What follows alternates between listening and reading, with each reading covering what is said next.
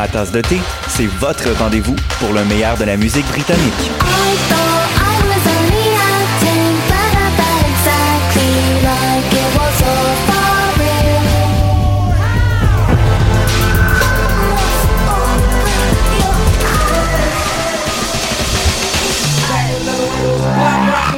En direct tous les jeudis dès 20h ou en tout temps en podcast sur le choc.ca et sur Spotify. Dans un monde où la société pestacle n'a jamais été aussi abrutissante, où le binge-watching fait office de passe-temps, où les zombies n'ont même pas la décence de se nourrir de cerveau, une équipe d'historiennes et d'historiens a le courage de lever le nez de leurs archives pour vous divertir sérieusement. Histoire de passer le temps, vendredi 16h sur choc.ca.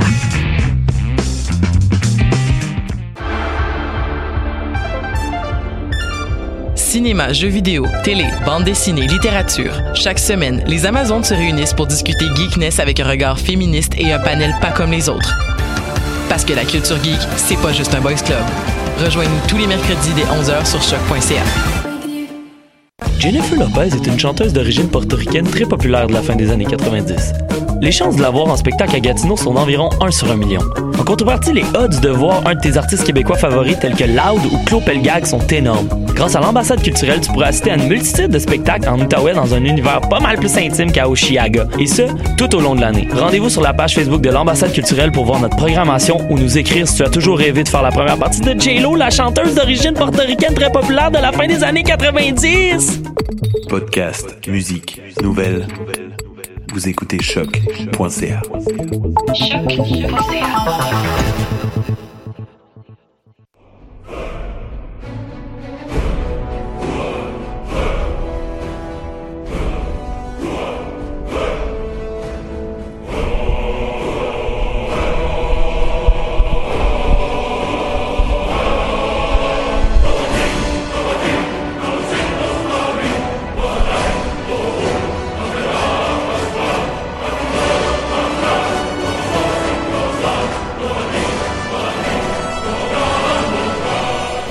Vous écoutez l'émission Les choses qui n'intéressent peut-être que nous sur les ondes de choc.ca, la radio web de Lucam, et CILS Victoria, la radio francophone. Parce qu'on est, bien entendu, coast to coast. J'ai le plaisir cette semaine d'accueillir notre ami Lou Philippe parce que je suis seul euh, de héros habituel de l'émission. Alexandre était retenu par le travail et David se meurt de fièvre dans sa chambre. Euh, donc, euh, Lou Philippe euh, nous fait le plaisir de sa visite pour nous jaser un peu plus tard dans l'émission du jeu Spider-Man sur PS4. Ça va, Lou Philippe? Ouais, ça va. Ça va? là? Oui, euh, j'aimerais saluer d'ailleurs euh, l'auditeur de Victoria qui m'a fait beaucoup rire. J'y croyais pas, mais c'est réel. C'est réel, ça existe. Ouais, Je ouais. suis euh, coast to coast, presque. il y a des francophones partout au Canada quand Ouais, même. ça, ça nous Ah. prendrait quelque chose au Nouveau-Brunswick et on, serait, on serait en affaire quelque chose des antennes un peu partout. Peut-être aussi chez les Français, les Françaisquois, genre. Ou, euh, Ouais. hein. Ou peut-être dans un gros gap. Il y a un Comme gros... ça, on serait Ah, coast to coast to coast. Oh, tu tiens quelque chose, je On pense. tient quelque chose, je crois. Comme d'habitude, on commence euh, en parlant un peu des, euh, des activités geeks ou des éléments euh, de, de, de, de la culture populaire qui nous ont, qui ont retenu notre attention cette semaine. Qu'est-ce que tu as envie de nous parler? ben écoutez, mardi, j'ai joué à Dr Mario. Oh, cool. Ouais. C'est un gros euh, mardi. Sinon, je pense qu'on peut pas passer à côté du, euh, du trailer de Captain Marvel qui est sorti cette semaine. Ouais. Donc, euh, un- une héroïne au sujet de laquelle je ne connais mais absolument rien. Ouais, évidemment, euh, en plus qu'Alex est pas là, c'est clair qu'on va dire des inepties pendant qu'on va en parler un peu. Mais fait. je sais pas si c'est ton cas. Moi, le thriller m'a vraiment pompé. Ça m'a donné vraiment, vraiment le goût de voir le film. C'est le genre de thriller que j'ai regardé puis j'ai fait, OK, il sort quand, là? Il Moi, c'est semi, je dirais. À date, on, on sent pas nécessairement une saveur spécifique dans ce héros-là qu'on avait, Ah, disons. Ouais, ouais. Avec Thor Ragnarok, on avait un côté très hum- humoristique. euh, avec euh, Black Panther, on avait bon le sens de l'aventure, euh, toutes les couleurs de l'Afrique, euh, Mm-hmm. et quand même toujours quelque chose de spécial. Là, on, on sent moins, ou même même dans des films plus mineurs, comme par exemple Doctor Strange, ben Doctor Strange avait tout un côté visuel extrêmement impressionnant. Là, vrai. on le sent moins. Je suis quand même j'ai quand même hâte de voir ce film-là. J'ai hâte Ouais. de voir ce que ça va donner.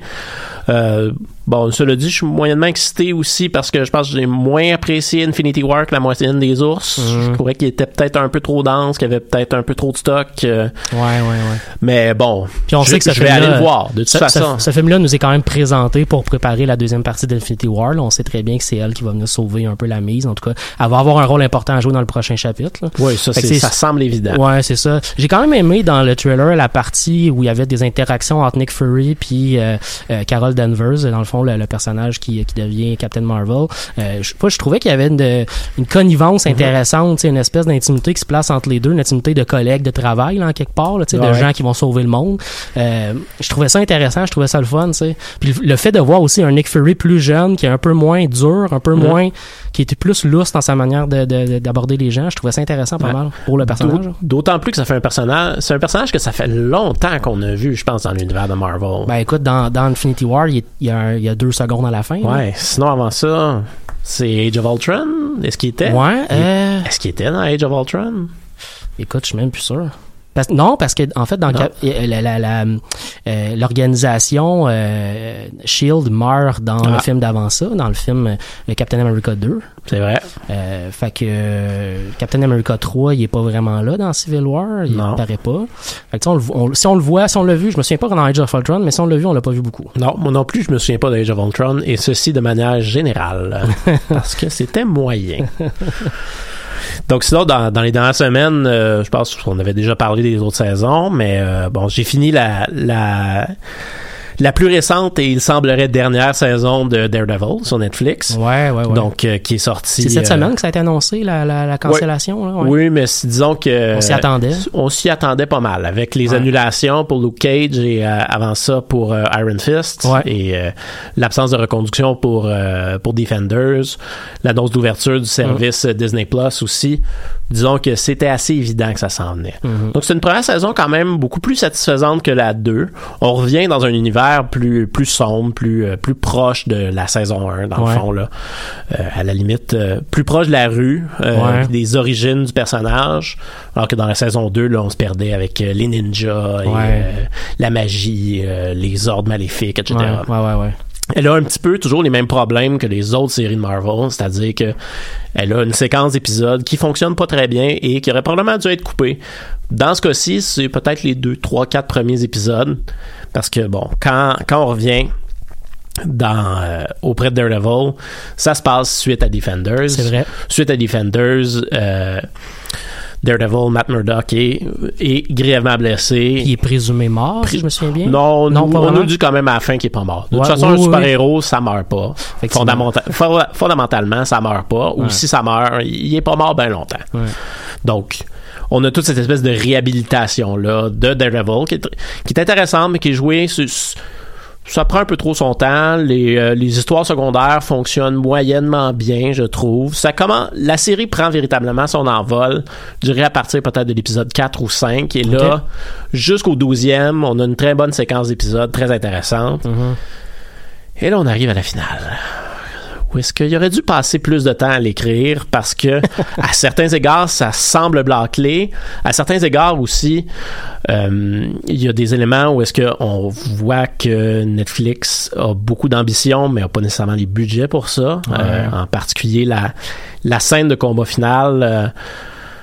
euh, ça faisait d'une part était plus dynamique, était plus ou moins bien chorégraphié, surtout par rapport aux autres. Il y a Mhm. beaucoup de scènes de combat super bien chorégraphiées, intéressantes, engageantes dans la série. J'ai vu des articles, entre autres, sur une scène de combat dans la prison Oui. qui fait un écho un peu à la scène de combat de corridor de la saison 1, qui est quand même très, très épique dans la saison 1. Oui. là. Puis là, c'est, puis on me, en tout cas, j'ai pas vu, là, j'ai pas encore vu cette série-là, mais ce que j'en ai lu, ce que j'ai regardé comme critique, cette scène-là était assez magistrale dans son interprétation, Tout dans sa fait. manière d'être fait, là. Tout dans à sa- fait. Dans la séquence, puis. euh, Oui, le- la séquence est très bien faite, puis elle nous rend bien aussi cette nouvelle vulnérabilité-là que Ouais. Daredevil a, parce que Daredevil, il, est- il- va commencer la saison, il, il est très blessé, euh, ouais. il a perdu l'essentiel de ses pouvoirs, il va les regagner graduellement, mais on sent une vulnérabilité chez lui qu'on sentait pas nécessairement dans les autres saisons. Mais c'est ça. Je le dis quand on arrive au dernier épisode, ça, on reste un peu sur sa fin. Mm.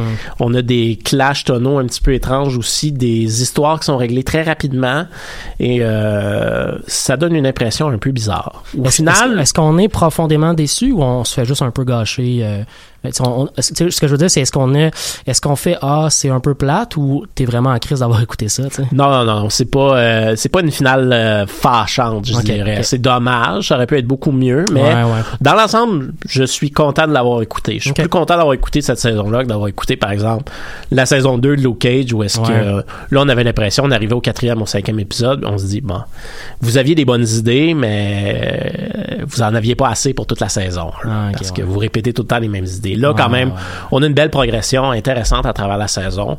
On reste un petit peu sur notre fin à la fin, mais ça vaut la peine de l'écouter, euh, je trouve. Surtout que ça va être probablement l'avant-dernière saison du, de l'univers Netflix de Marvel. Parce qu'il y a- Ouais. il y a Jessica Jones qui s'en vient. Avec, Ouais. On présume aussi que ça va être une dernière saison. Mhm. Bon, euh, donc, euh, je crois pas qu'il y a grand-chose qui a été annoncé là, Euh, à cet égard-là. Je pense pas qu'il y ait rien encore d'annoncé. Je, je, je suis pas sûr non plus, mais je pense qu'il y a une autre saison de Punisher qui s'en vient aussi. Mais ils ont- en tout cas, ils ont toujours pas annoncé que cette série-là était, était terminée puis ils l'avaient arrêtée. Ouais. Donc, il y a, Moi, il y j'ai a des rumeurs vu. en ce moment qui disent. Il y a pas d'annonce, j'ai pas vu non plus d'annonce directe qui disait il y a ça qui s'en vient, mais il y a, il y a pas d'indication contraire. Fait que pour le moment, j'ai vu plusieurs sites qui parlaient qu'il y avait à la fois Jessica Jones, mais aussi de Punisher qui s'en venait pour euh, des prochaines saisons. Mais Ouais. je, je, je reste pas sur ma fin très longtemps là-dessus. Là. Ça me dérangerait pas que ça s'arrête là, cette série-là. Jessica Jones, je trouverais ça le fun qu'on remonte un peu, parce que la deuxième saison est décevante par rapport à la première. Fait que si on nous revient avec un- un- une série aussi forte que la première saison de Jessica Jones, ça finirait sur un- une bonne note un peu, cette, cet univers-là, je pense. là. Ouais, je, je suis assez d'accord aussi. Là. Je pense que Jessica Jones, effectivement, là, la saison 2 était bof, mais la saison, la saison 1 était probablement dans les meilleures. En fait, était bon, c'était probablement la meilleure de tout, de tout l'univers Marvel Ouais, là, pas mal. sur Netflix. Ouais. Avais-tu autre chose sinon? Ben, sinon, euh, ben, dans les dernières semaines, là, moi, j'avais entre autres écouté la série euh, The Deuce, la Oui. deuxième saison. Donc, ouais, ouais, euh, ouais, ouais. Pour, euh, pour les connaisseurs, c'est une télésérie de David Simon. David Simon, c'est le créateur, entre autres, de la télésérie culte The Wire. Mhm. Donc, qui est une télésérie du début des années 2000 euh, sur le monde de la criminalité, de la drogue à Baltimore, qui est surtout une excuse pour faire une anthropologie de ce milieu-là à ce moment-là. Donc, on a un petit peu le même œil, mais sur un monde assez différent, c'est-à-dire le monde euh, de l'industrie du sexe dans les années 1970 À New York. à New York. Ouais. Donc, euh, dans l'intersection, le quartier qui s'appelle The Deuce. Mm. Donc, à ce moment-là, on va suivre une variété de personnages, dont, euh, entre autres, un personnage qui est très bien joué par euh, Maggie Gyllenhaal, Mhm. Qui va jouer le rôle d'une euh, d'une prostituée qui n'a pas de proxénète et qui va éventuellement devenir réalisatrice de films pornographiques dans la saison 2. OK. Donc, on a toujours un regard, chez David Simon, on a toujours un regard très anthropologique sur Mhm. ce qui se passe. Ouais. Donc, on va suivre, par exemple, des groupes de prostituées de rue, on va suivre des proxénètes, on va suivre euh, euh, un propriétaire de bar, on va suivre euh, un groupe... dans le- un propriétaire de bar, son jumeau aussi, parce qu'il y a des jumeaux qui sont joués par James Franco. Des fois, c'est un petit peu mélangeant, Oh. parce que c'est la même personne qui joue deux personnages différents. Ouais, ouais, ouais. Ils sont distingués essentiellement par leur coupe de cheveux et leur attitude. On va suivre aussi un groupe euh, homosexu- d'homosexuels euh, qui vont éventuellement ouvrir un bar aussi. Donc, et la première saison se passe euh, à la fin des années 60, début 70. Donc, on est au tournant de la légalisation de la pornographie à ce moment-là. Donc là, c'est tout. Dans le fond, là, ce qui se passe à ce moment-là, c'est il y a plusieurs choses qui se passent en même temps. La pornographie est légalisée, donc ça donne une avenue pour les travailleuses du sexe qui veulent après ça aller vers vers ce milieu-là. Les rues commencent à être vidées aussi en termes de prostitution, mais les salons de massage et les maisons closes commencent à être tolérés aussi. Donc cette migration-là. On cache un peu ce monde-là pour le mettre dans des endroits fermés. Exactement. Et à ce moment-là aussi, c'est la perte d'influence des proxénètes. Les proxénètes jouaient un rôle quand Ouais, même ouais, ouais. auprès des prostituées de rue qui ne jouent plus par rapport aux, euh, Aux maisons à celles qui sont rendues dans les maisons closes. On a toujours chez David Simon un regard très euh, très anthropologique, mais aussi sans jugement sur ce qui se passe. Ouais. Donc vraiment, on nous présente sur, sous une forme presque journalistique qu'est-ce Ouais. qui se passe. Ouais. Donc la saison 1 C'est une belle façon de nous expliquer un monde qu'on connaît pas. C'est une belle façon. C'est la affaire que j'ai vécu dans The Wire. Là. C'est, tu tombes sur un univers que tu que t'as vraiment, qui est complètement alien. Puis même les gens des États-Unis qui sont pas de Baltimore connaissaient pas du tout cet univers-là. Puis on, on apprend à découvrir un monde complet. Il y a, il y a une forme, je sais pas si c'est comme ça avec The Deuce aussi, mais il y a une forme d'authenticité très très forte dans les accents, dans les manières de parler, dans, dans les dialogues. Dialogue, dans les interactions des gens, qui, qui, qui nous amène un peu à une- quelque chose de, véritable dans ce qu'on voit là, Ouais. à l'écran. Les accents, c'est moins marqué parce qu'on est à New York, on n'est Ouais. pas à Baltimore, on est peu dans les milieux noirs, donc euh, on a moins besoin d'avoir les sous-titres qu'on en avait besoin dans The Wire. Des fois, dans The Wire, on ouais, comprenait absolument rien. Euh, mais euh, c'est ça, on a quand même... C'est une série d'époque très bien rendue aussi. Première saison des années 70, deuxième saison euh, se passe au milieu des années 1970. Donc là, on est vraiment à l'apogée de l'industrie de la pornographie, mais dans- sous une forme avec certaines prétentions artistiques. On Euh, suit encore les mêmes acteurs, les mêmes personnages? Toujours les mêmes personnages, oui. Mais on fait un saut dans le temps. Euh, donc après ça, on va s'établir comme ça. On va voir un petit peu le développement de cette industrie-là. Mhm. Toujours la perte de pouvoir des proxénètes aussi, qui continue d'essayer de maintenir un lien, un, un rôle, mais qui est de plus en plus effacé. C'est une série absolument fascinante, très bien jouée, euh, très bien réalisée aussi. Et ça, je, je vous la conseille fortement. C'est deux saisons d'une dizaine d'épisodes chacun. Est-ce qu'on a déjà annoncé une troisième saison du côté d'HBO? Euh, oui, troisième et dernière saison qui va se passer, si je me souviens bien, au début des années 1980. Ah, OK. Donc, euh, on peut présumer que nos euh, protagonistes qui font partie des milieux gays, ça, ça risque d'être une fin tragique pour eux. Hum, vraiment. Donc, as-tu quelque chose de plus réjouissant pour nous?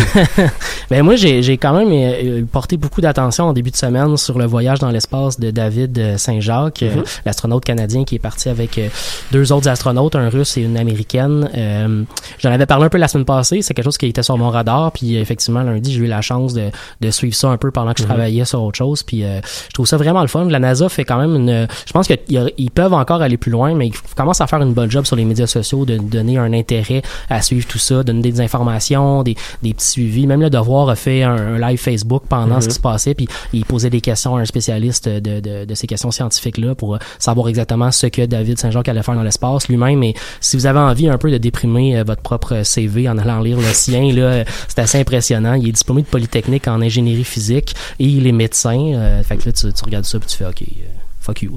Euh, Mais sinon, euh, c'est ça, il s'en va, il est médecin, il s'en va spécifiquement aller étudier, entre autres, les, euh, les effets sur le corps humain d'un voyage prolongé dans l'espace. Il va notamment utiliser son propre corps comme sujet, ce qui est quand même assez drôle, mais il va, il va soumettre son corps à certains, à certains régimes de, de, de cardio, trucs comme ça, pour voir exactement comment son corps réagit, comment son cœur réagit, comment ses organes réagissent à tout ça. Fait que je trouvais ça quand même intéressant parce qu'on sait déjà qu'aller dans l'espace, c'est très très rough sur le corps humain. Puis comme on a, on a comme, euh, comme, comme visé dans le futur d'aller jusque sur Mars, où là, la, le, le- le temps de passer dans l'espace il devient très très très long. Euh, il faut quand même avoir beaucoup de données pour savoir quoi faire, puis être sûr que nos, nos astronautes ne reviennent pas en pire En que jusqu'à- giblotte, quasiment, Ouais, là. c'est ça, ou tu sais, qui reviennent avec des gros problèmes de santé par la suite, là, tu sais. Fait que je trouvais ça super, super intéressant. Puis euh, hier, en complément de ce voyage-là dans l'espace qui a été fait lundi, ben il y a la, il y a la compagnie SpaceX qui a envoyé une fusée dans l'espace pour aller en partie ravitailler euh, la station spatiale puis envoyer du stock. Euh, notamment, euh, David Saint-Jacques se fait livrer euh, sa dinde de Noël euh, là-dedans. fait que, euh, en tout cas, c'est, je trouvais ça, je trouvais ça très, très comique. Je trouve quelque chose de le fun, euh, tu sais, d'appeler son poulet puis il arrive par SpaceX. Puis euh, si vous avez suivi un peu euh, ce qui s'est passé, euh, SpaceX a développé, moi j'en avais parlé l'année passée, mais SpaceX a développé des fusées qui sont capables de revenir puis d'être réutilisées pour les prochains voyages. Puis dans ce cas-ci, c'est intéressant, ils ont, ils ont- sont encore en train d'apprendre ces affaires-là, fait qu'il y a encore des erreurs qui se font. Puis euh, c'est pas une erreur dramatique qui s'est passée, mais la fusée a pas atterri sur euh, sur le spot où elle devait atterrir, est tombée dans l'eau. Euh, fait que ce que ce qu'Elon Musk avait, avait l'air de dire, c'est que la fusée est pas endommagée, est pas, mais tu sais, il y a des problèmes dessus. Là. Il y a évidemment eu des problèmes de guidage parce que quand tu regardes la vidéo, c'est quand même assez drôle. Quand tu regardes la vidéo, tu vois la fusée descendre, sortir ses tracteurs pour qu'elle puisse se poser, mais les, mais elle est au-dessus de l'eau là. Fait que tu vois les trucs ça. Donc, ça sert à rien. C'est ça, ça sort, puis là, ça coule, tu sais. Fait que c'est quand même assez drôle. Mais euh, c'est ça, c'est un problème de guidage, je pense, un truc du genre qui, a- qui a mal fonctionné. Mais comme ça, t'es encore en train d'apprendre, ils vont probablement l'améliorer pour faire en sorte que la fusée soit meilleure dans les prochains, euh, dans les prochains voyages. Mais Ouais. Des petites cool. erreurs. Dans l'espace, une petite erreur, euh, ça peut être fatal. On Ben, se souvient c'est, de la euh, sonde qui était supposée atterrir sur Mars et que finalement, il s'était, trompé, je crois, en des mètres et des ce qui était la distance suffisante pour que la sonde fasse juste faire, faire un gros trou. Nice. Ouais. C'est, c'est, euh, là, pour ça, tu peux calculer les centaines de millions de dollars qui ont été investis là-dedans quand même, parce que Ouais. c'est pas, c'est pas Euh, donné. Quelqu'un, à à la NASA, euh, Ouais. pour utiliser le terme technique, devait se sentir petit dans Eh ses boy. shorts. Vraiment, vraiment, vraiment. Sinon, ben, euh, j'ai parlé euh, cet, cet automne de deux séries télé, puis Netflix a annoncé, ben, c'est deux séries qui sont sur Netflix, puis les séries ont, ont annoncé des, des, des, des suites, dans le fond. Je trouvais ça super le fun à mentionner, mais la série sur Sabrina, l'apprentie sorcière, qui est sortie sur Netflix, que j'ai bien aimé quand même, va avoir non seulement une part 2 qui va euh, paraître en avril prochain, mais également un spécial de Noël qui va aussi paraître le 14. Euh, fait que je trouvais ça quand même cool. Ça a l'air intéressant parce que la, la manière que la, saison 1 finit, euh, il y a de quoi de, de le fun à aller explorer dans le personnage puis dans l'univers de la série. Fait que je trouvais ça cool de voir qu'ils vont continuer avec cette série-là. Puis Narcos euh, Mexico, euh, qui, qui est vraiment présenté par Netflix comme une série distincte de la première, des trois premières saisons de Narcos, s'est fait annoncer une saison 2 pour l'an prochain. Fait que ça, c'est bien, bien le fun aussi. euh, je voulais le mentionner pour les gens qui nous écoutent. Et, euh, je sais pas si tu as vu ça, moi en tout cas mon Facebook a été un peu inondé la semaine passée de reportages ou d'articles sur euh, les hippopotames en Colombie. Mais Non, il y, a, il y un lien assez fort avec Narcos. Si, euh, si vous suivez pas déjà, euh, si vous suivez pas déjà euh, vox.com euh, sur Facebook, je vous encourage fortement à le faire parce qu'ils font des maudits bons reportages, des très très bons articles. Mais il y a un reportage vidéo de Vox euh, qui dure une quinzaine de minutes où un, un reporter est allé carrément en Colombie pour aller étudier la question. Mais en gros, ce qui est le bout de le fun, puis il y a un lien non seulement avec la première saison de Narcos où on entend parler un tout petit peu, mais dans saison dans saison 6 de Narcos, euh, Narcos Mexico, il y a un moment dans la série où le euh, parce qu'on suit évidemment des narcotrafiquants mexicains, il y a un moment où le le, le parrain de la mafia mexicaine qui décide de- d'aller en Colombie pour faire un deal pour avoir de la coke puis la, la transporter euh, rencontre Pablo Escobar. Puis quand il le rencontre ben, il le rencontre dans sa sa, sa villa gigantesque euh, dans lequel il y avait un zoo personnel. Puis notamment il y a un hippopotame dans cette scène là qui euh, qui apparaît comme dans l'eau à côté d'eux. Ils sont comme sur une véranda puis il y a un hippopotame qui apparaît. Puis euh, la côte est super bonne parce que tout le long Pablo qui essaie de dealer de quoi bien gentil avec le gars mais tous ces trucs gentils en même temps sont remplis de menaces Genre, si tu fais pas le deal avec moi, je te tue, là, tu sais, ça ressemble pas mal à ça. Puis ça, puis ça finit avec l'hippopotame qui sort de l'eau, puis il fait, tu sais, même les hippopotames haïssent les Mexicains, tu sais. Fait que c'est- vraiment excellent, ce bout-là. Puis le bout intéressant à savoir, c'est qu'une fois que Pablo Escobar a été, euh, euh, ben, il a été d'abord euh, traqué pendant assez longtemps, puis il a notamment dû abandonner sa maison assez tôt quand même, au milieu, fin des années 80.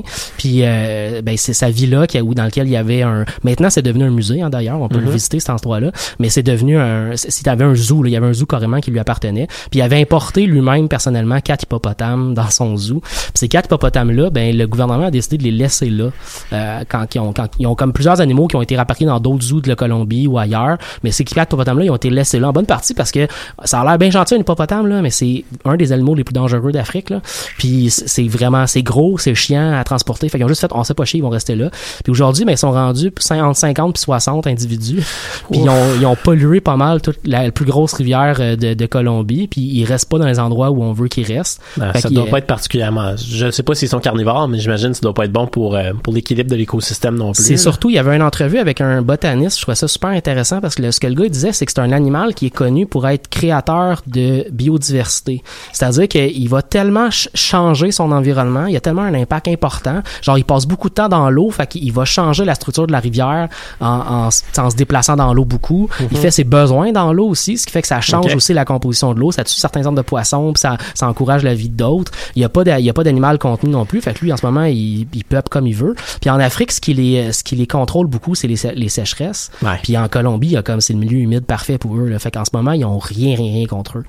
Euh, puis ils transforment leur environnement beaucoup. Fait qu'en ce moment, ils ont peur pour certaines autres euh, autres animaux qui pourraient être euh, en danger contre euh, contre ces hippopotames-là. Je trouve ça, je trouve ça, c'est une histoire que je trouve fascinante. Tu sais, fait que ça vous tente d'aller en savoir plus, allez voir ça. C'est vraiment, vraiment intéressant.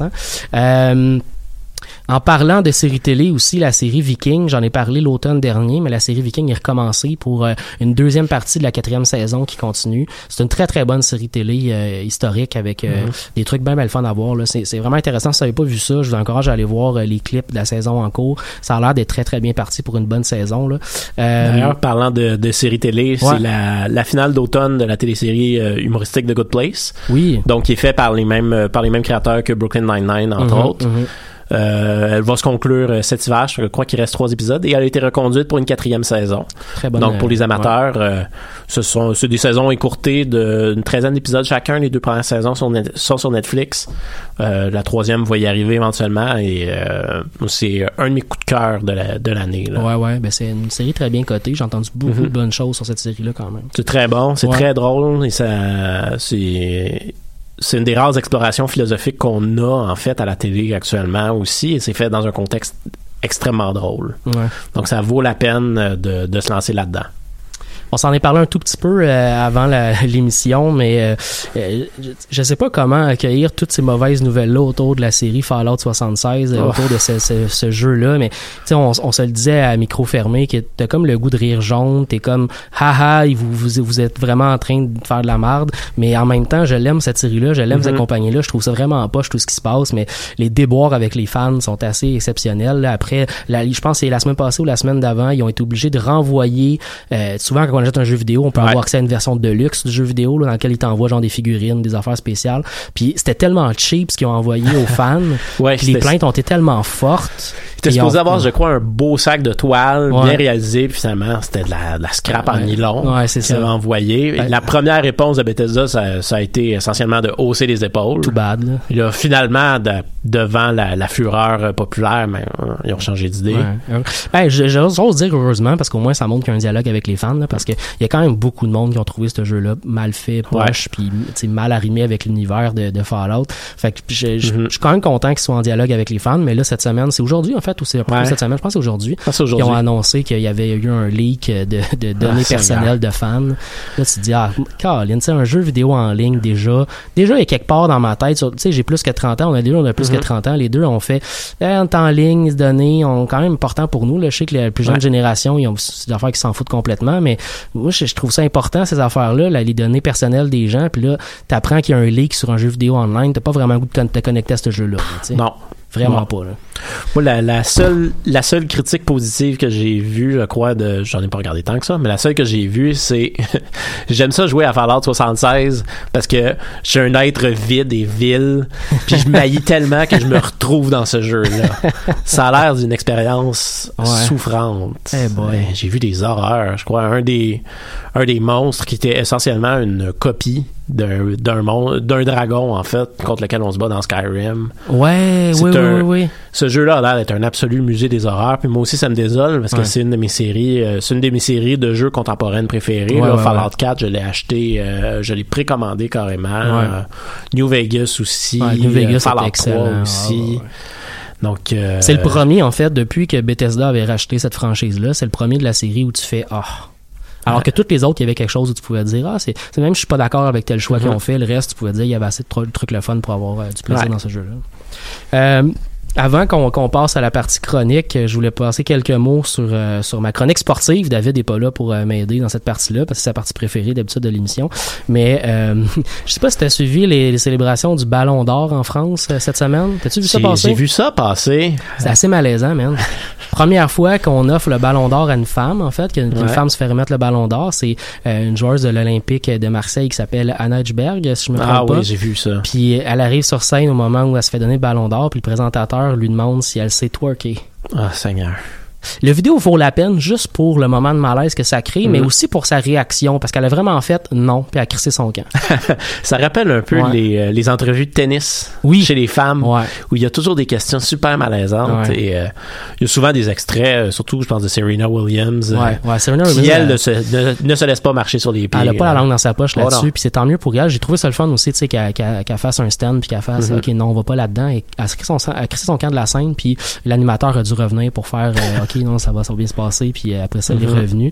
Non, c'était assez, assez incroyable. Puis sinon, ben, j'ai, j'ai déjà dit à l'émission une couple de fois que j'étais un fan de UFC, mais aussi de boxe euh, Mhm. à quelques reprises. Puis en fin de semaine, ben, il s'est passé deux trucs intéressants dans la boxe québécoise. Le premier, ben, c'est qu'Adonis Stevenson est encore dans le coma après son combat. As-tu vu la, la, la fin du combat? J'ai euh, pas vu la fin du combat. c'est quand même quelque chose. euh, tu sais, je- souvent on se dit ah il y a sûrement quelque chose qui aurait pu être fait avant que ça arrive pour pas que ça arrive. Mais quand tu regardes, le- j'en ai vu beaucoup des combats de boxe, j'en ai vu beaucoup des KO aussi. Puis il y a pas grand chose dans. Tu tu vois le KO, puis n'importe qui qui regarde la boxe, qui, qui même qui veut que ça finisse en KO. Quand que le KO arrive, tu fais bon yes, c'est gagné par KO, mais ta première première pensée c'est relève-toi. Ouais. Tu veux que le gars soit correct quand même. Il y a personne qui veut que, que, ça, ça se passe, que, que le gars meure, là, tu sais, sur place. Puis dans ce cas-ci, tu, quand il se fait frapper, là, tu le vois que ça va pas bien, là. Ça va vraiment Ouais. pas bien dans sa tête, là.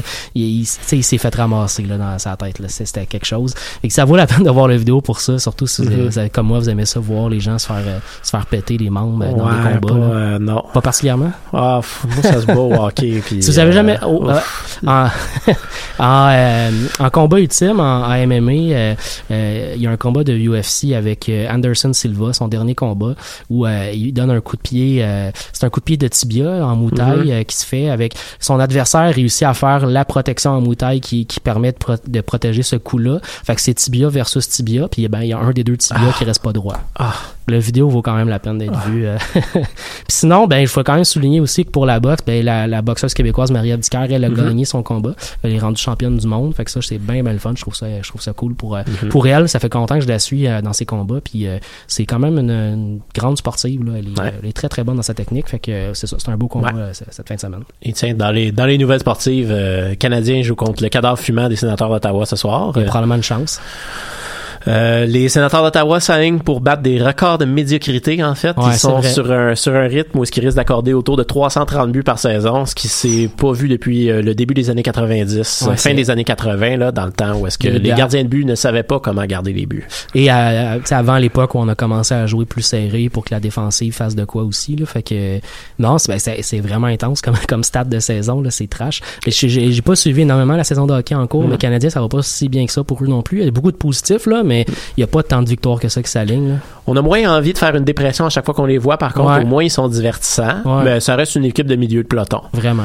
Les sénateurs d'Ottawa, par exemple, eux, euh, ils n'ont absolument aucun, aucun espoir. Et non seulement ça, ils n'ont pas leur premier choix au repêchage. Donc, s'ils se plantent, euh, les- l'Avalanche du Colorado va être très contente. Mm. Sur ce, appelez-nous pour en parler dès maintenant. Ligne sportive pour le reste de l'émission. En fait, pour le reste de l'émission, on va essayer d'appeler Ron Fournier.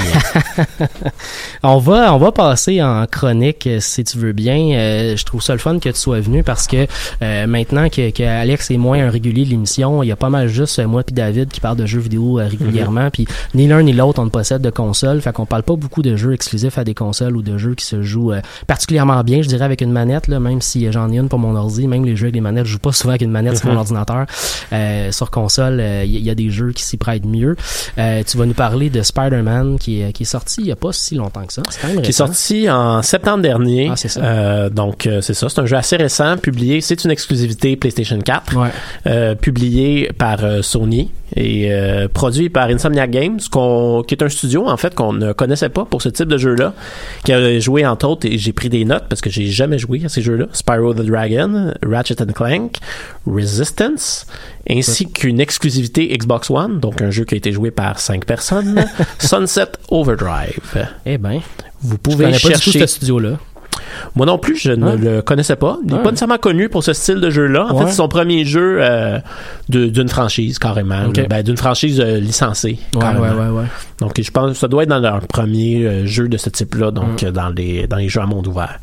Donc, il a été, pour peut-être avoir quelques petites données au début, là, très bien reçu par la critique. Là, score de 87% sur Metacritic. Donc, selon euh, selon l'internet, je je l'ai pas encore fini là, je suis environ à 80% du jeu, donc peut-être peut-être que ça se plante contra- complètement dans le, Le dernier dans droit. le dernier droit du jeu. Ben, à date, il n'y a rien qui annonce ça. Mais il faut, il faut s'attendre apparemment à environ 20 à 30 heures de jeu. Donc, c'est un jeu quand même qui se complète assez bien pour ceux qui ont peut-être euh, moins de temps. Donc, première étape, peut-être d'abord parler du monde dans lequel on est. Euh, on est dans le monde de Spider-Man. Donc, mais on est face, contrairement à Spider-Man Homecoming, on est face à un, un Spider-Man qui est déjà assez expérimenté. Donc, Peter Parker, dans ce jeu-là, il a 23 ans, euh, il est déjà diplômé, euh, il est déjà sur le marché du travail ou à peu près. Bon, il est paumé, évidemment, mais il travaille pour euh, le docteur Otto Octavius, Oh, dont on se souvient, évidemment. Euh, c'est déjà qu'il est juste mentionné dans le jeu ou il... Il joue un rôle. Ok. Il joue un rôle. Donc on le voit quand même passer de temps en temps. OK. Euh, Spider-Man dans ce monde-là, bon, c'est déjà un héros établi. Euh, bon, comme on le sait, là, euh, il va commencer sa, sa carrière de super-héros secondaire. Mais là, ça fait déjà plusieurs années. En fait, dans ce monde-là, ça fait huit ans qu'il incarne déjà Spider-Man. Donc, il a déjà affronté plusieurs, plusieurs méchants établis. Electro, Vulture, entre autres. On sait qu'il les a déjà défaits. Contrairement à Homecoming, où est-ce que Peter Parker commence à développer ses pouvoirs Ouais. et on commence à le connaître. Ouais. Euh, L'avantage de ça aussi, c'est qu'on n'a pas besoin de nous répéter que l'oncle Ben est mort. on le sait déjà. Surtout dans cette franchise-là, on est vraiment tanné d'entendre On parler de commence ça. pas mal à le savoir. Ouais. Donc ça, on s'en sauve. On est déjà dans un monde où est-ce qu'il est déjà établi. Et on, en- on entre assez rapidement dans l'action, en fait. La première mission nous est donnée par euh, notre contact dans la police, qui est Yuri Watanabe, que je crois un personnage original, en tout cas qui n'était pas présent dans les films. Peut-être que c'était présent dans les bandes dessinées que je ne connais pas tant que ça. De manière générale, selon l'article Wikipédia que j'ai lu, euh, c'est une histoire, en fait, l'histoire qu'on nous raconte dans le jeu, c'est une histoire essentiellement originale. OK. Donc, euh, il y a probablement eu des inspirations des bandes dessinées, Ouais. euh, comme ça avait été le cas pour Batman Arkham. Là, disons, Mhm. euh, euh, Arkham Knight était beaucoup inspiré, par exemple, de, de la trilogie Nightfall. Ouais. Euh, probablement qu'il y a des inspirations qui viennent d'un petit peu partout, mais la trame comme telle semble assez originale. Donc, notre première mission, c'est arrêter Wilson Fisk, Oh. qui est en fait euh, le Kingpin, Ouais. qu'on connaît de manière plus contemporaine, euh, de par sa présence dans les, dans les saisons 1, 2 et 3, mais surtout 1 et 3 de Daredevil. Ouais. Mais c'est aussi un, euh, un, Un très très bon personnage de ces saisons-là, d'ailleurs. vraiment. vraiment un des moments forts de ces saisons-là. Mais ce personnage-là, dans le fond, ben, c'est aussi un opposant principal et très important pour Spider-Man. Donc la première mission, il faut l'arrêter. Donc voilà. C'est quand même cool. Ouais, donc on rentre tout de suite dans l'action. On arrive dans euh, Fisk Tower, une haute tour avec écrit Fisk en lettres d'or. À Euh, New York. À New York. voilà. Donc c'est une mission très dynamique, très intéressante. Je comprends Comprends-tu que tout dans de le deuxième volet de ce jeu-là, euh, Fils va être rendu président des États-Unis? Pas, euh, pas ce que je sache. Pas ce que, je- pas ce que je sache. En fait, à la fin de la première mission, on arrête Wilson Fisk et là, l'exploration commence quand même. Donc, on est... euh, c'est là qu'on commence à découvrir, bon, on est à New York, on est à Manhattan essentiellement. et On peut, on, on peut se promener à peu près n'importe où dans Ah, Manhattan. C'est quand même cool, ça. À partir de Battery Park jusqu'à jusqu'à Harlem, là, tout est disponible. Ah, Mais évidemment, Spider-Man ne va pas au New Jersey. Et ne- vous ne devriez pas. Puis on a, est-ce qu'on a un peu le sentiment d'un open world? Est-ce qu'on peut, est-ce qu'on sent qu'on peut se promener puis faire un peu ce qu'on C'est veut? extrêmement ouvert et je dirais le, le jeu a eu beaucoup de comparaisons avec euh, la série Batman euh, Arkham. Ouais. Donc là, qui était un jeu ouvert, mais qui, emprenait- qui empruntait quand même beaucoup au, euh, au style Metroidvania. Donc, euh, on va découvrir des gadgets ce qui va nous permettre d'ouvrir des nouvelles portes Ouais. euh, ou des nou- de passer à travers de nouveaux obstacles. Là, non. Tu- on commence le jeu et si on veut, là, on peut se promener à travers tout Manhattan, faire ce qu'on veut. Euh, il y aura beaucoup de choses qu'on ne pourra pas faire, mais on rouvre pas le monde avec des gadgets. C'est vraiment en suivant l'histoire que graduellement on va découvrir des choses. Est-ce qu'on est-ce qu'il y a beaucoup d'interactions qu'on peut faire? Euh, S'il y a beaucoup d'interactions qu'on peut faire. Je veux dire, y a-tu des NPC à qui on peut parler? Y a-tu, ou est-ce que c'est vraiment juste qu'on explore le monde devant nous puis qu'on le regarde? On explore, on peut on peut se promener sur la rue et euh, se faire prendre en photo, ou Ok. donner des high au monde. Euh, mais c'est sûr qu'on est on est dans un open world en termes de jeu là, donc on va se faire donner des missions, des missions principales, des missions secondaires, ça une dire. panoplie aussi de de petites missions secondaires qu'on peut aller faire sur la carte qui vont de par exemple bon, détruire des bases de Ouais. euh, qui appartiennent à, Wilson, à Fisk. Euh, ça peut aller jusqu'à euh, sauver des pigeons, carrément. Ah, c'est ça. Fait que une femme, une femme vient se faire voler son sac, tu peux aller l'aider ou un truc du genre. Ben, il n'y a pas nécessairement de, de trucs de ce type-là, là, donc carrément de, de, de- il y a des crimes qui se passent, mais Ouais. pas nécessairement à un, à un niveau aussi euh, aussi au ras des que ça. Mais quand même, ça, on l'a. on est vraiment dans, dans un open world. Mais euh, ouais, si on revient dans le monde un petit peu, c'est ça. On est vraiment dans un New York à la sauce euh, à la sauce Marvel. Donc, euh, on a un New York qui semble très bien représenté. Bon, j'y vis pas, mais on sent quand même, on Ouais, est à. New York. là. Ce qu'on connaît, minimalement, ce qu'on connaît Ouais. de la culture de New York, on l'a là. Oui, oui, mais c'est ça, c'est la version Marvel. Donc, on a la tour des Avengers, on a la tour d'Oscorp, on a, on passe devant LDS Investigations, Hmm. euh, devant l'ambassade de Wakanda, etc. Ah, c'est cool, ça. donc ça, on, on sent quand même qu'on est dans un monde habité. Là. on n'est pas dans un monde vide, on est vraiment dans un monde dense. Puis on voit les connexions Marvel partout. Ouais, on voit les connexions Marvel partout. On n'a pas d'interconnexion avec euh, d'autres. On va pas voir apparaître Black Panther de nulle part, par exemple. Ouais, là. ouais.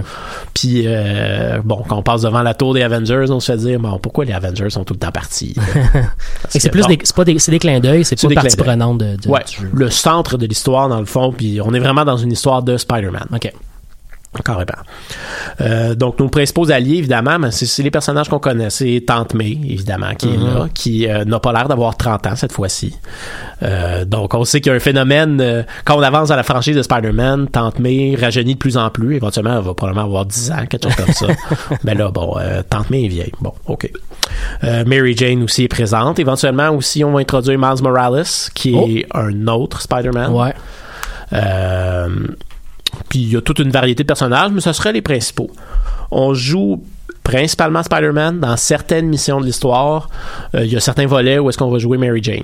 Et dans certains autres volets, il y a au, moins un volet où est-ce qu'on va jouer Miles. Euh, donc là, on, a une- on est dans une dynamique différente. Puis des fois, ça donne quand même de quoi d'intéressant. Ça peut... C'est un style de jeu qui peut devenir monotone à la longue. Ouais, c'est mais- ça, je m'en ai dit, ça doit, ça doit briser un peu l'espèce de, de régularité que t'as pogné à faire les mêmes, les mêmes moves, les mêmes trucs avec Ouais, c'est ça. personnage, Ça donne, de, ça donne de la variété intéressante. Dans une émission de Mary Jane, par exemple, euh, bon, il y a une prise d'otage à Grand Central, Tra- à la station centrale de train. Ouais, ouais, ouais. Puis là, on va contourner Mary Jane, mais on voit qu'il y a Spider-Man qui se promène à quelque part. On peut le diriger Ah, un petit ça, peu. Cool, ok. Donc ça, ça crée quand même, ça, ça crée quand même une variété intéressante. C'est comme si t'avais un point de vue différent du combat que t'as déjà vécu. Un, Un peu, ouais, on peut dire ça comme ça. Donc les, les mécaniques, on est vraiment dans un open world. Ok. Donc, on commence à savoir ça veut dire quoi les codes de ça. Ouais. Donc, d'abord, il faut monter sur des tours pour avoir la carte. c'est euh, toujours. Donc, ça, c'est toujours quand même quelque chose qui est présent. C'est un open world assez classique. Pas beaucoup de limites à l'exploration, contrairement à Batman. On a la carte qui nous est toute disponible assez rapidement. On peut aller l'explorer. Si on veut, on- si on voulait, on pourrait faire aucune mission, aller faire tous les tours, aller se promener, aller voir qu'est-ce qu'il y a. Et il y a une série de, de missions secondaires qui apparaissent euh, au, euh, tout au, tout au long qu'on avance, donc euh, qui deviennent disponibles quand on a- au fur et à mesure qu'on avance dans l'histoire et qui nous incitent dans le fond à explorer, à se promener puis à voir qu'est-ce qui se passe dans le monde. Euh, chacune de ces missions-là aussi nous permettent d'obtenir euh, des, euh, des récompenses, puis ces récompenses-là vont nous permettre d'améliorer notre personnage. Ah. Donc, on va développer des nouveaux gadgets, euh, des nouveaux costumes pour Spider-Man, des nouveaux pouvoirs. Ça fonctionne comment? Y a-tu un arbre de développement d'habilité ou euh, Il y, a, il, y a, il y a deux systèmes. Il y a un arbre de développement d'habileté quand on monte de niveau. Ok. Donc, une cinquantaine de niveaux, dans le fond. Puis là, on va développer différents pouvoirs, un peu à la Batman. là. Ouais. Donc, euh, dans trois euh, dans trois branches, là, euh, l'exploration, euh, le combat ou euh, le combat. est-ce que est-ce J'ai y a plus des- le troisième. est-ce qu'il y a des choix qui font que tu, tu peux spécifier ta manière de jouer ou ça finit tout par tout avoir un peu? Tu, tu vas finir par tout avoir. C'est vraiment dans ton style de jeu à toi que Ouais, tu vas venir te spécialiser. Ok. Euh, Puis ça, le, le système de combat, dans le fond, il est assez semblable à celui des Batman Arkham Mhm. ou euh, de, des jeux de Middle Earth. Par contre, même si, bon, c'est des configurations de contrôle semblables, Ouais. On sent quand même une différence dans le style. On a un, on a un héros qui est beaucoup plus agile, qui Mhm. est beaucoup plus rapide, euh, qui est beaucoup plus... euh, Athlétique. ben, athlétique, oui. Ouais. Euh, qui est capable d'en prendre plus aussi. Ok. Euh, ce qu'on remarque comme différence tout de suite par rapport au style des Batman Arkham, dans Batman Arkham, à peu près personne n'a de fusil. Ouais. Alors que là, ils sont omniprésents. OK. Donc, euh, qu'on doit dealer avec ça. on doit vivre avec ça, oui. Euh, Mais on a bon, aussi, on a aussi un, un personnage, un super-héros qui a des super-pouvoirs très différents de Batman. Batman, c'est un humain avec des gadgets. Ouais. Là, on a quelqu'un qui, comme tu disais, il est supposé pouvoir en prendre plus de punch. Ouais, donc il est capable d'en prendre plus. On a aussi un Spider Sense, on est capable d'éviter les coups. Ah, c'est cool. Mais ça donne une dynamique de combat, même si elle est superficiellement semblable à celle de Batman, on a quand même des grosses différences, ce qui fait que ça donne une expérience de jeu qui est complètement différente. OK. On a un style de combat aussi qui est beaucoup plus aérien. Fait qu'on est familier dans le style de jeu quand on a déjà joué, Ouais. euh, par exemple, à la série Ba- euh, Batman, mais on sent une, une différence importante, puis on, on peut, on peut vivre son personnage puis rentrer dedans pas mal. là. Ouais, par rapport, disons, à bon, quand on jouait à Middle Earth, euh, les jeux dont le nom m'échappe, le Shadow of Mordor, euh, ben là, on sentait pas beaucoup la différence de style par rapport à Batman Arkham. On sentait Ouais. quand même qu'on avait un héros assez semblable. Là, on, sent tout de suite la différence. On sent qu'on est plus léger, on est plus agile, on est plus aérien. Et euh, c'est un, style de combat, moi, que je trouve toujours super satisfaisant. Ouais, ouais, ouais. On- dans les enchaînements, dans les contre-attaques, euh, Ouais, ouais. vraiment, on a, on a du plaisir. Mais c'est un style de combat qui est vraiment bien fait quand tu joues un super-héros. Ouais, Vraiment, là. Ouais. Tu sens, tu, tu sens à la fois que ton personnage a travaillé pour le combat qu'il fait, Mhm. mais tu c'est- bien fait à cause de ça, je trouve. Tu même dans Batman, quand t'avais plusieurs ennemis autour de toi, tu te sentais Batman. Ah tu sais. ouais, ouais, ouais. Quand tu es entouré de plusieurs ennemis, tu le sens ici aussi un peu, mais un peu moins. Mm. Il est moins orienté vers, euh, vers, euh, vers ça, mais tu le sens quand même Ouais. que t'es t'es, euh, t'es pas un tout nu. Là. Ouais, c'est ça. Sinon, euh, dans les autres systèmes, il y a aussi un système d'infiltration, mais il est les maudites missions d'infiltration d'Arkham, là. Tu sais, tu te faisais pogner, puis là, après ça, il fallait recommencer du début. Le système d'infiltration est beaucoup plus permissif. euh, parce que, ben, on est Spider-Man, on a un Spider-Sense. Donc, Avec ça Bat- aide quand même. Avec Batman, des fois, t'avais l'impression d'être un éléphant qui marchait lentement, là, puis qui essayait de pas faire de bruit, là, tu Ouais. t'es comme, Là, le fait qu'on peut se promener, Ouais, ouais, ouais. les, euh, c'est moins orienté vers ça aussi. Là. Donc, euh, par exemple, dans Batman aussi, les missions devenaient très difficiles éventuellement. Ouais. hein. Euh, par exemple, bon, euh, il détruisait des places où est-ce que tu pouvais aller, donc euh, ça limitait tes mouvements. Mm. Euh, il y avait de plus en plus d'ennemis. Quand t'en prenais, ben là, il se rendait compte rapidement que, que t'avais pris des ennemis. ouais. Donc là, euh, quand même, c'est une dimension moins importante du jeu, puis on on n'accroche pas là-dessus. Même si il y en a juste assez pour que ça soit plaisant. Euh, c'est ça. Euh, donc dans l'ensemble, c'est un jeu que je rec- recommanderais fortement. Il y a une Mm. belle variété dans la jouabilité. Euh, J'ai peu parlé en fait de l'histoire. L'histoire est vraiment plaisante. C'est Ouais. pas. euh, c'est sûr. Bon. On va encore faire le comparable avec, avec Batman. Batman, on est toujours dans des thèmes un peu lourds, hein, quand Ouais, même. ouais, ouais. On est toujours dans des thèmes euh, bon de dévastation, de la, la difficulté d'être un héros, euh, des choix moraux difficiles. Là, c'est sûr qu'avec Spider-Man, on n'est pas là. On est avec euh, un héros beaucoup plus léger, euh, beaucoup plus divertissant aussi, quand il se promène ou quand il interagit avec les autres personnages. On sent qu'il y a, il y a le petit côté comique de Peter Parker qui Ouais, ressort pas ouais, mal. ouais. Le petit côté ado qui, euh, Ouais. qui est un peu, euh, c'est ça, qui, qui envoie presque chier les gens un peu, là, tu sais, Ouais. qui, qui est un peu, euh, ouais, c'est, Ouais, un peu voit ça. baveux, mais Baveux, quand même ouais, assez, assez comique aussi. Ah, là. ouais. Puis des fois, il se trouve drôle, mais il est pas drôle. Ah, là. ok, ouais, ouais. Puis euh, on Ce qui est fait- Ce amusé. qui fait que pour nous, qui est un peu spectateur, on trouve ça très drôle. Ouais, c'est ça.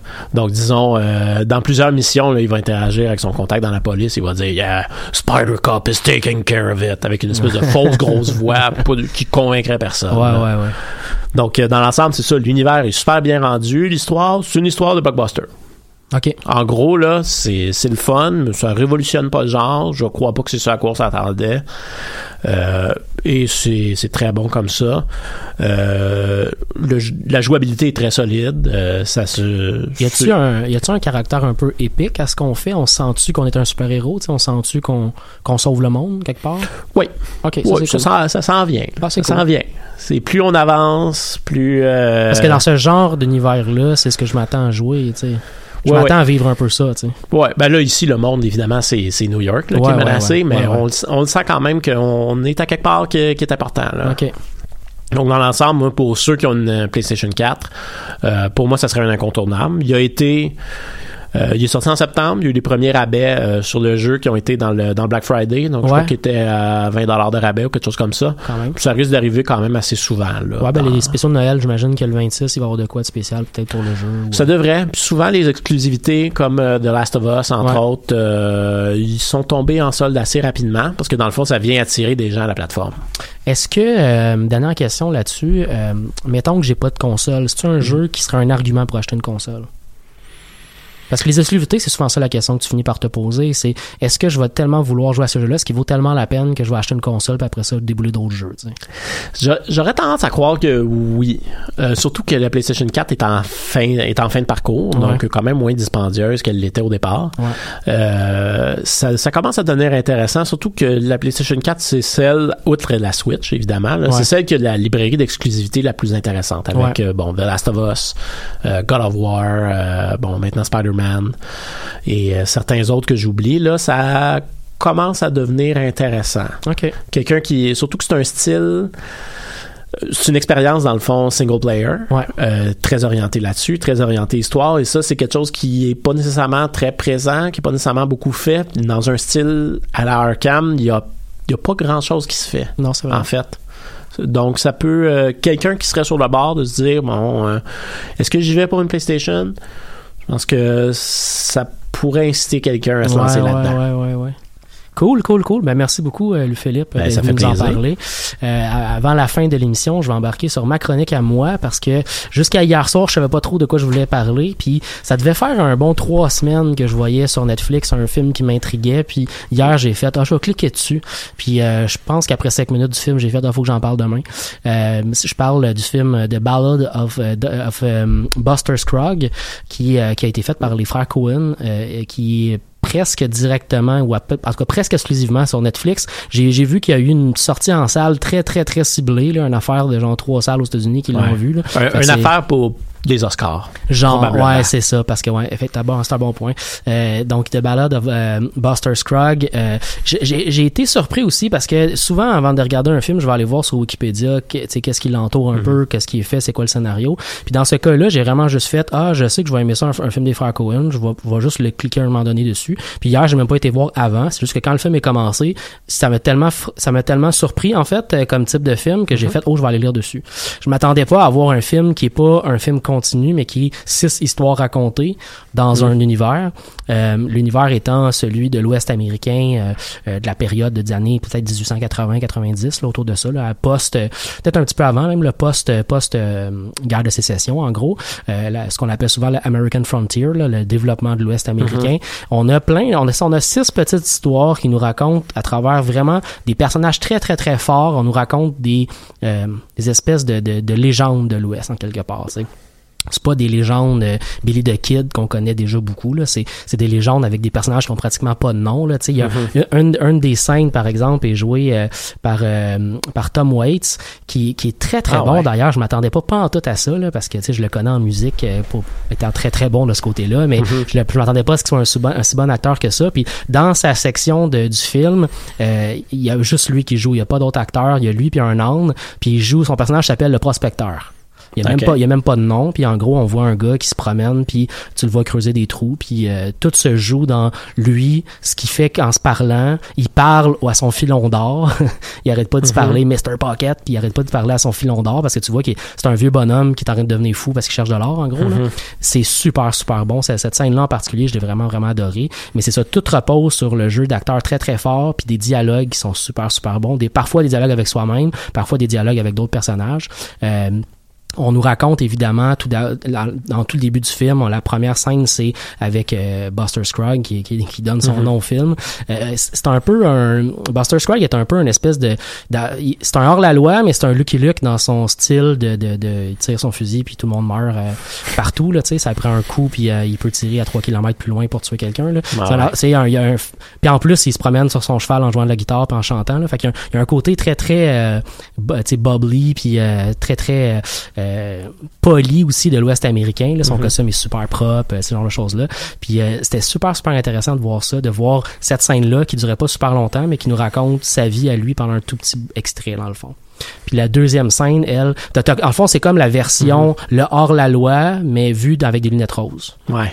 Puis la scène qui suit tout de suite après, c'est le hors-la-loi, mais avec la pire chose qui peut arriver.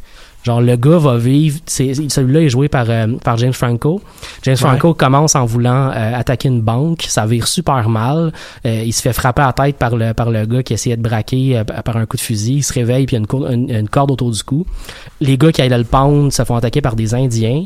il, se fait, il se fait repogner après par, par d'autres, d'autres marshals qui le ramassent. Il se ramasse avec une autre corde autour du cou, c'est juste ça sans arrêt, genre, qui arrive.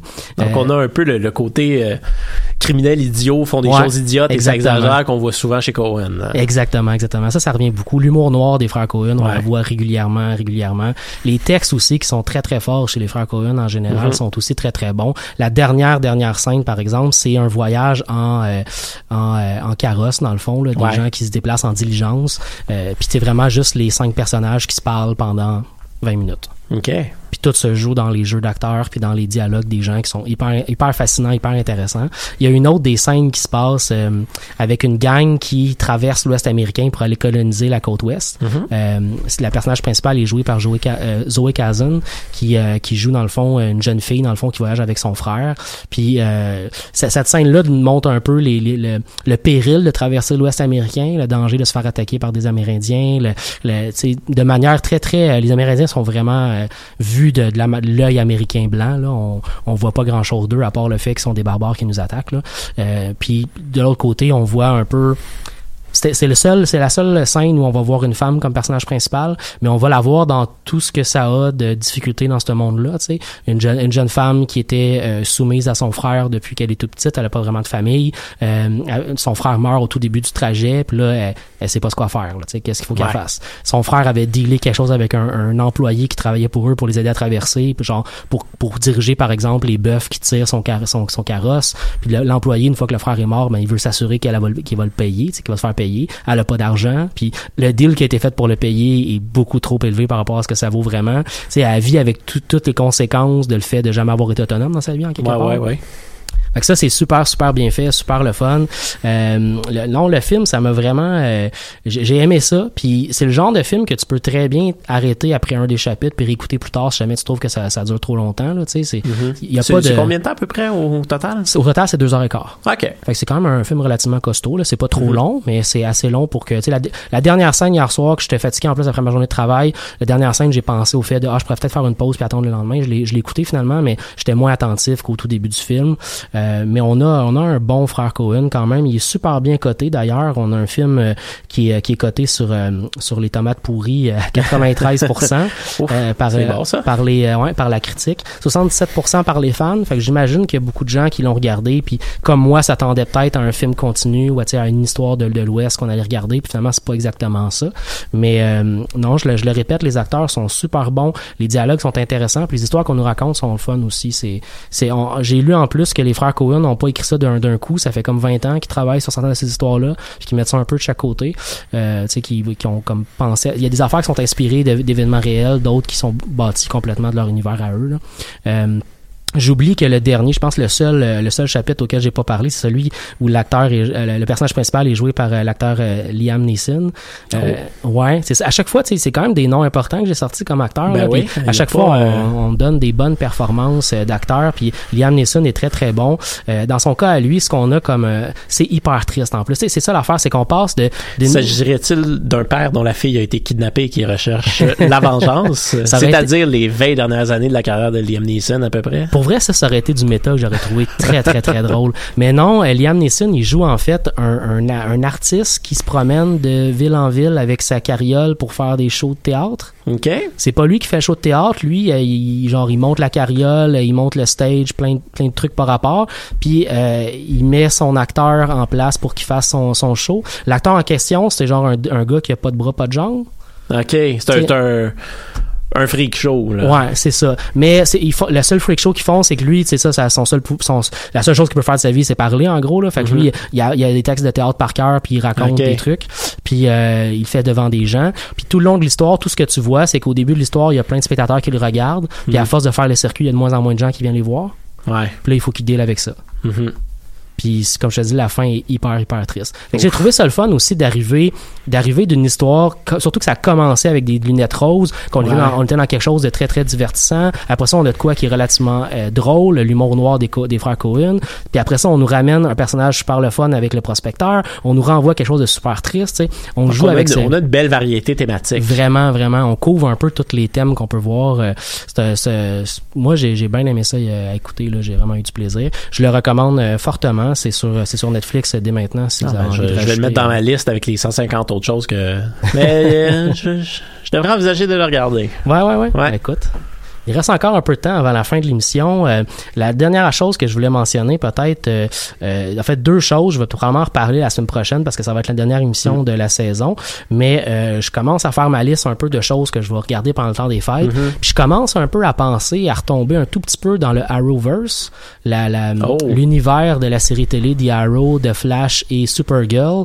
Entre autres parce que dernièrement, ces trois séries-là, à chaque année, depuis que les trois séries, parce qu'ils ont commencé avec une, puis ils ont rajouté les autres par la suite. Même quatre avec euh, Legends of Tomorrow. Ça, j'ai jamais écouté, mais t'as raison, ils sont rendus à quatre séries. Mais ils ont commencé à faire des crossovers dans lesquels ils font des Ouais. épisodes de qui, qui, qui vont, en fond, c'est une série de trois épides qui se passent dans chacune des saisons puis qui switch d'un à Mhm. l'autre dans une histoire qui, qui, qui rejoint tout le monde. Puis là, c'est la première fois qu'ils faisaient un aussi gros Arrowverse, euh, tu sais, crossover. Ouais, ça Euh, devenait difficile à suivre. ça devient difficile à suivre, mais ce que j'ai lu sur les épisodes qui viennent d'être faits m'a quand même donné le goût de regarder ça un peu. Ils ont, ils ont introduit Superman là-dedans. Euh, je crois ça quand même le fun. J'avais envie de, peut-être pas de réécouter tous les épisodes parce que c'est une grosse série quand même. Là, puis ça fait longtemps que j'ai arrêté en plus. Là, Je crois que The Flash euh, vient d'atteindre son centième épisode. Ah, c'est ça, c'est quand même gros. là. C'est des, Ouais. c'est des, c'est des séries de 24 épisodes par saison, genre chose comme ça, 22. 22, je pense. Quelque chose comme ça, là, tu sais. Puis de Flash sont rendus à quoi, 5-6 saisons? Je pense que ça devrait être la sixième. Là. C'est ça, fait que c'est, c'est, lourd à, à tout suivre. Euh, euh, mais pour voir ça... Sixième de Flash, Arrow, ils doivent être rendus à 8. Quelque chose comme ça. Puis Supergirl, Oh, ok, ça ouais. doit être la troisième. Troisième, peut-être, Quatrième. ouais. Peut-être. Même. Doivent être Moi, la j'ai, quatrième. je, probablement que je pense que j'ai écouté une saison de Supergirl, trois saisons de Flash, peut-être. Fait que je suis Ouais. quand même très loin dans ce que j'ai vu comme histoire. J'avais arrêté de suivre ces séries-là parce que je trouvais que les histoires se répétaient trop. Tu sais, à chaque année, c'est le même ennemi quasiment qui nous revient, là. Ouais, ben, de Flash, les trois premières saisons, c'est, c'est un, tout un ennemi qui est rapide, qui, est- qui, qui est contre lui, là. Ça, ça, Ouais, commence donc à là, me il faut qu'il court plus vite que lui. On commençait, ouais. Je, je les avais écoutés quand même un peu de Flash au début. La saison 1 était vraiment le fun. avait un côté euh, Golden Age euh, très. euh, Oui, c'est vrai. C'était un, un des méchants qui est un gorille psychi- psychique, là, Ouais, qui ouais, peut contrôler les esprits des gens. Donc. Il y avait un côté un peu qui se prenait pas trop au sérieux, qui tranchait beaucoup avec toutes les autres séries de super-héros qu'on avait, où est-ce que c'est une série de super-héros, faut se prendre au sérieux, c'est important. Là, on avait quelque chose de léger, de divertissant, d'amusant. Absolument. Malheureusement, c'est sûr, avec les saisons qui ont suivi, euh, c'est devenu un peu plus, un peu plus lourd et on a perdu cette énergie intéressante là. C'est, un, projet intéressant de temps des fêtes quand même. au moins la série de trois crossovers, c'est juste aller voir ces trois épisodes-là. Des fois, ça peut être le fun de retrouver, parce que souvent ces épisodes de crossover-là sont faits pour, euh, pour être vus tout seul. Ouais. C'est la fin de l'émission. Je vous remercie beaucoup de nous avoir écoutés. On se retrouve